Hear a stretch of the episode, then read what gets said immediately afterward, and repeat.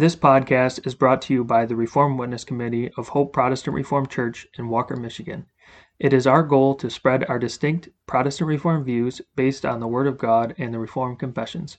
We hope that this message is edifying to you. Today's meditation is Greatly Troubled Souls. For that we will read Romans chapter 7. Know ye not, brethren, for I speak to them that know the law, how that the law hath dominion over a man as long as he liveth?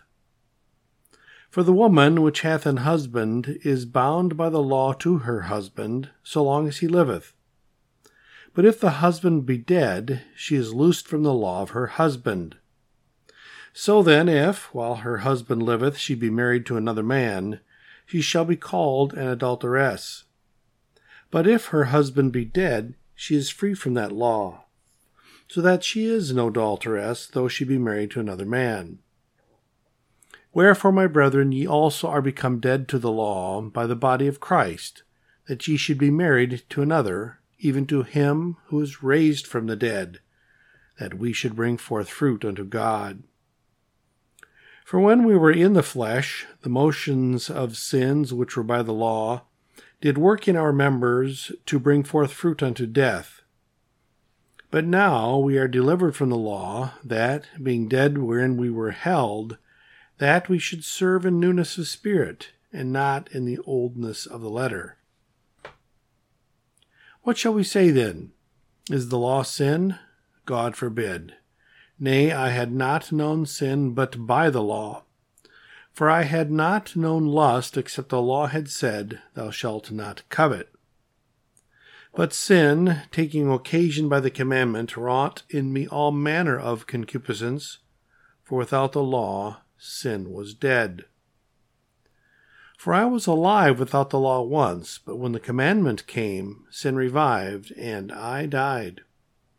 And the commandment, which was ordained to life, I found to be unto death. For sin, taking occasion by the commandment, deceived me, and by it slew me. Wherefore the law is holy, and the commandment holy, and just, and good. Was then that which is good made death unto me? God forbid. But sin, that it might appear sin, worketh death in me by that which is good, that sin by the commandment might become exceeding sinful. For we know that the law is spiritual, but I am carnal, sold under sin. For that which I do, I allow not. For what I would, that do I not. But what I hate, that I do. If then I do that which I would not, I consent unto the law that it is good. Now then, it is no more I that do it, but sin that dwelleth in me. For I know that in me, that is, in my flesh, dwelleth no good thing. For to will is present with me, but how to perform that which is good I find not. For the good that I would I do not, but the evil which I would not, that I do. Now if I do that I would not, it is no more I that do it, but sin that dwelleth in me.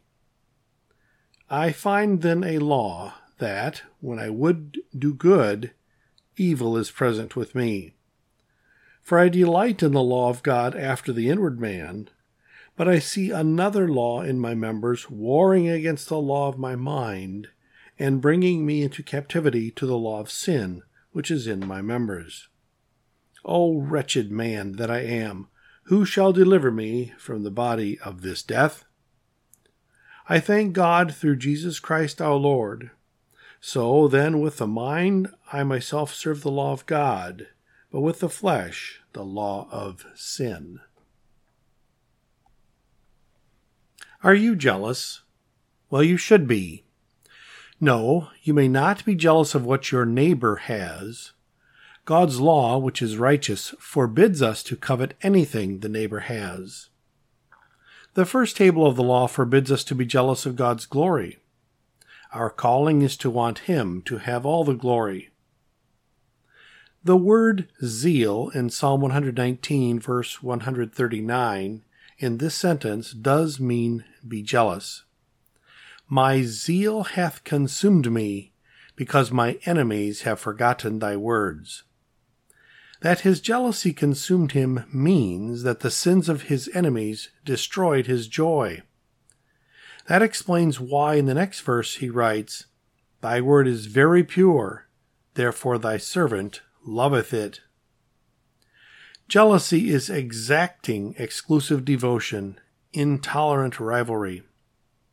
In that sense, God says in His law that He is a jealous God and, and that we had better not forget that. He is exclusively devoted to His own glory and has a perfect right to be so devoted, for He is God and there is no God beside Him.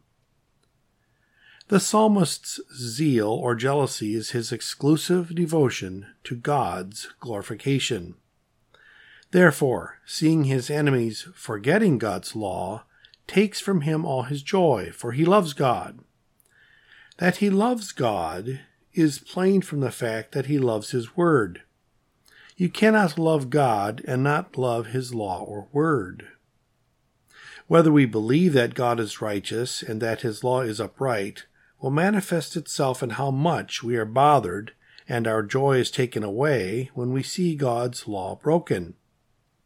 If we are greatly disturbed, we will sing these words Because thy foes forget thy law, my soul is greatly stirred. Thy servant loves the purity of thy most holy word. If the psalmist was touched that way in his day, what ought to be the case with us today? Sin has developed tremendously. Soon the man of sin will appear. 2 Thessalonians 2, verse 3. Search your soul today. Do all your sins against both of the first and second table of God's law bother you? Stand before the mirror of God's law to see whether you love Him and sin troubles your soul. To close for today, the Psalm Choir will sing Psalter number 338, stanza 2.